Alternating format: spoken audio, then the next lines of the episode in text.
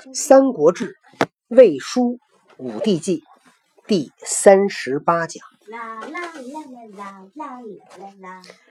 二十年春正月，天子立宫中女为皇后。建安二十年，就是公元二百一十五年。这一年呢，曹操六十一岁，曹操都老年了。天子汉献帝立。曹操的中女，曹操不是有三个女儿嫁给皇帝吗？中间的女儿当皇后。省云中、定襄、五原、宿方郡，郡治一县，领其郡治一县，领其民，合以为新兴郡。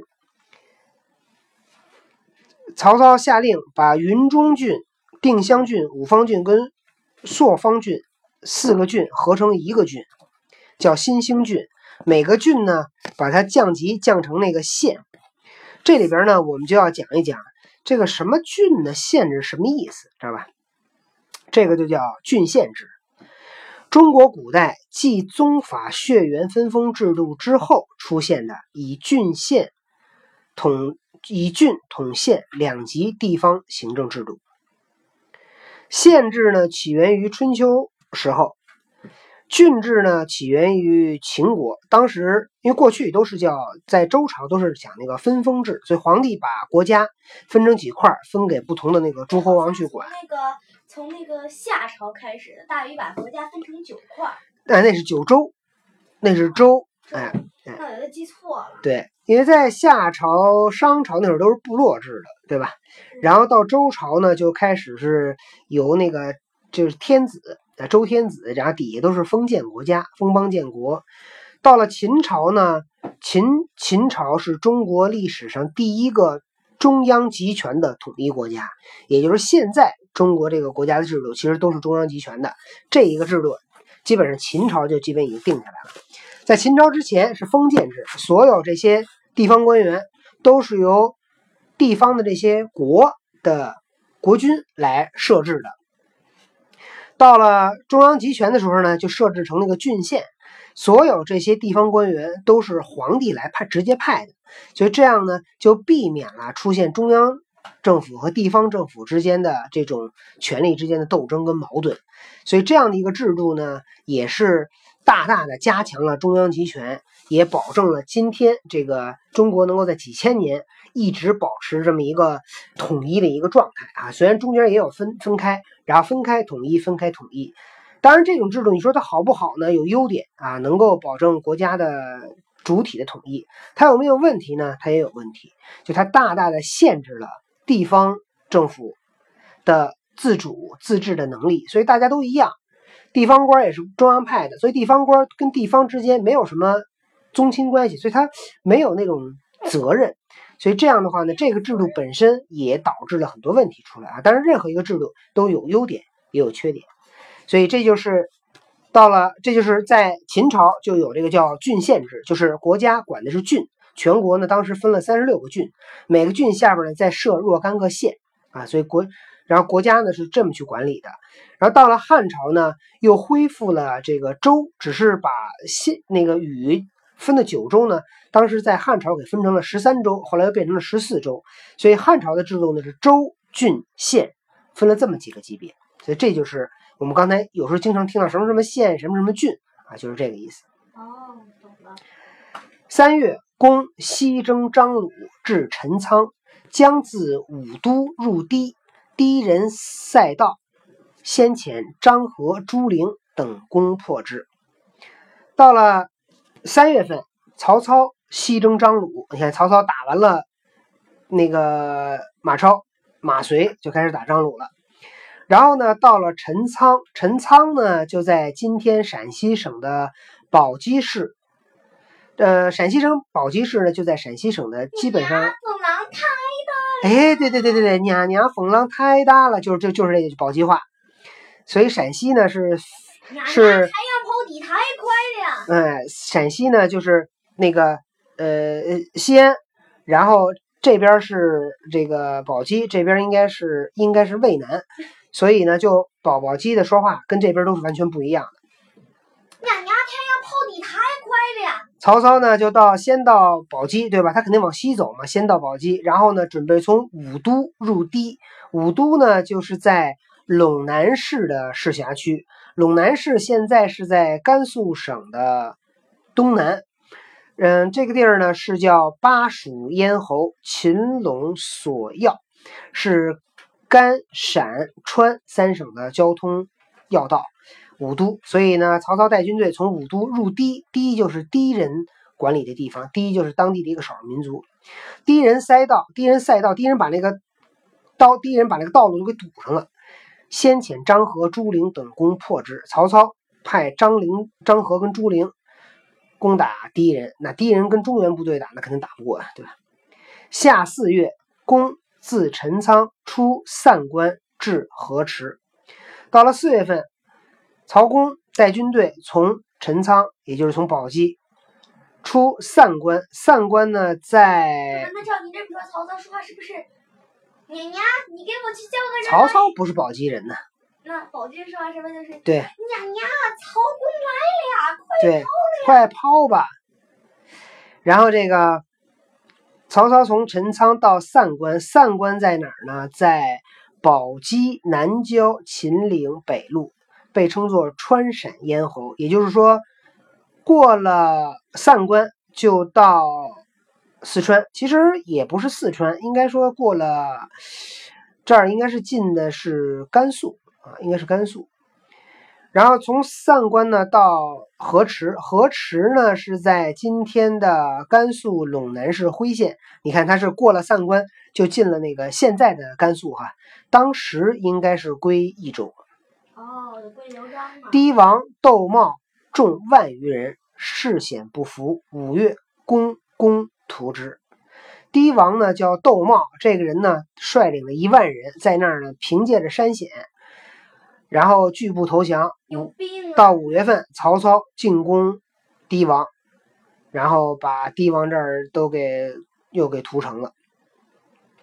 西平金城诸将。我问一个冒昧的问题啊，嗯曹操可能有点不高兴。嗯，曹公，您除了屠城，还会干点别的吗？曹操是一政治家，也是一个军事家，对吧？他为了这个所谓的大的国家利益，他其他的他都不顾，你知道吧？他所以他屠城，屠城对当地的人民会是一个伤害，就是也是巨大的伤害。这也就给曹操以后的坏恶名坏名留下了祸根。对，然后但是曹操的，哎，曹但曹操的想法就是说。我攻打一个地儿，你你有两个选择，你要不然投降，要不然要是被我打败了就是屠城。所以他这么做呢，对他的好处来讲，就是大多数都望风而降。当然也会有问题，就是负负隅顽负隅顽抗的，那基本上就都惨了。所以曹操也挺狠的，是吧？我们已经听到曹操不少屠城的故事了啊。西平金城诸将叫屈衍、蒋石等，共斩送韩遂首。西平和金城的将领呢，那个投降了。一看曹操这么猛，咱别跟他打了，跟投降吧。怎么投降？把韩遂杀了，把韩遂的头送给了曹操。秋七月，攻至阳平。到了秋天的七月，曹操到了阳平。阳平关，阳平就是古称叫阳安关。这个地儿呢，位于呃。现在是在陕西省的汉中市和四川省的广元比邻，所以它也就是陕西跟四川的一个关口，叫阳平关。张鲁使弟魏夜袭，呃，不是张鲁使弟魏将与将杨昂等据阳平关，横山筑城十余里，攻之不能拔，乃引军还。张鲁命令。弟弟叫张卫，带着将领叫杨昂，据守阳平关，在山上横着筑了十居十几里的城墙，就相当于砌了一长城，倒是不长，十几里。攻之不能拔，打不过去。你想在山上爬山就累死了，爬上去还攻城，那怎么可能？曹操一看打不下来，撤吧，带着军队回去了。贼见大军退。其守备懈散，张卫一看曹操撤退了，行了，没事了，整个戒备守备就松散了。公乃密遣谢彪、高作等乘险夜袭，大破之，斩其将杨任。进攻魏，魏等夜遁，鲁溃奔巴中。曹操到底是谁的人呢？谁？张鲁到底是谁的人？张鲁啊，张鲁当时他应该是在算那个刘璋的手下，但实际上张鲁自己在汉中的自立，对他谁也不听。哦，张都想灭他，刘璋就非请刘备来灭他。对，因为他不服管，因为张鲁那地儿啊归益州管，但是呢，他呢那个地方呢是个盆地，就等于已经出了四川的这个山，这样的话呢。刘璋呢，他归刘璋管，但刘璋管不了他，对吧？刘璋在四川，四川也是盆地，旁边都是大山，所以刘璋要想见张鲁一个人很难，他管不了，所以张鲁跟那儿自自己拥兵自立了。哦。那刚才我们讲到张卫的守军守备松散以后，曹操秘密派遣叫谢彪跟高作，冒着险晚上袭击张卫，大破张卫军队，把他的将领叫杨任杀了。然后，张卫连夜逃跑，张鲁也是溃败到巴中。巴中在现在的四川省的东部，重庆的北边，陕西的南边这个位置。当时也属益州。公军入南郑，进得卢府库珍卢府库珍宝。公军呃，曹操的军队进入南郑，南郑在益州的汉中郡。郡治在汉中，就是陕西省汉中市啊。刚才我们讲到，因为张鲁是呃在汉中那个自立嘛，那曹操把张鲁给打跑了，张鲁跑到巴中去了，所以曹操军队呢进入南郑，进入南郑以后，占领了张鲁的库房，把那些珍宝都给缴获了，巴汉皆降。巴就是巴郡，汉就是汉中郡，这巴郡汉中郡投降了。复汉宁郡为汉中，汉宁郡呢，就原来就叫汉中，后来在东汉末年，张鲁割据汉中的时候呢，把汉中呢改名字叫汉宁，汉宁郡。在建安二十年，曹操攻占了汉汉中以后，又把这个名字从汉宁改回到汉中，分汉中之安阳西城为西城郡，置太守；分西上庸郡，置都尉。那么曹操。占了汉中以后呢，先把汉中分两半啊，以东边一块，西边一块。西边设了个太守，东边设了个都尉。你看，西边设的是文官，东边设了个武官，对吧？一个是守，一个是卫。那曹操这样做呢，其实也是因为他刚刚占领了一个新的地方，所以他把这地儿分开，让不同人去管。你知道要干嘛吗？让他们相互相互牵制。这里边有一个小注解，稍微讲一下。魏书曰：“这点讲的是谁呢？讲的是，嗯，我看这住的哪块儿哈？住的住的是那个公军入南郑，曹操攻入巴中的呃，攻入汉中的时候，军自武都山行千里，升降险阻，军人劳苦。于是公于是大享，莫不忘其劳。曹操的军队从武都爬山。”走走山路，走了一千里地，这个上上下下非常的艰辛，军人呢非常的劳苦。于是曹操奖励这些军人，请他们那个吃大碗喝酒，大口吃肉，然后呢去不忘他们的辛苦。所以曹操对自己的士兵还是非常好。所有有名的将领啊，绝大部分对士兵都非常好。为什么呢？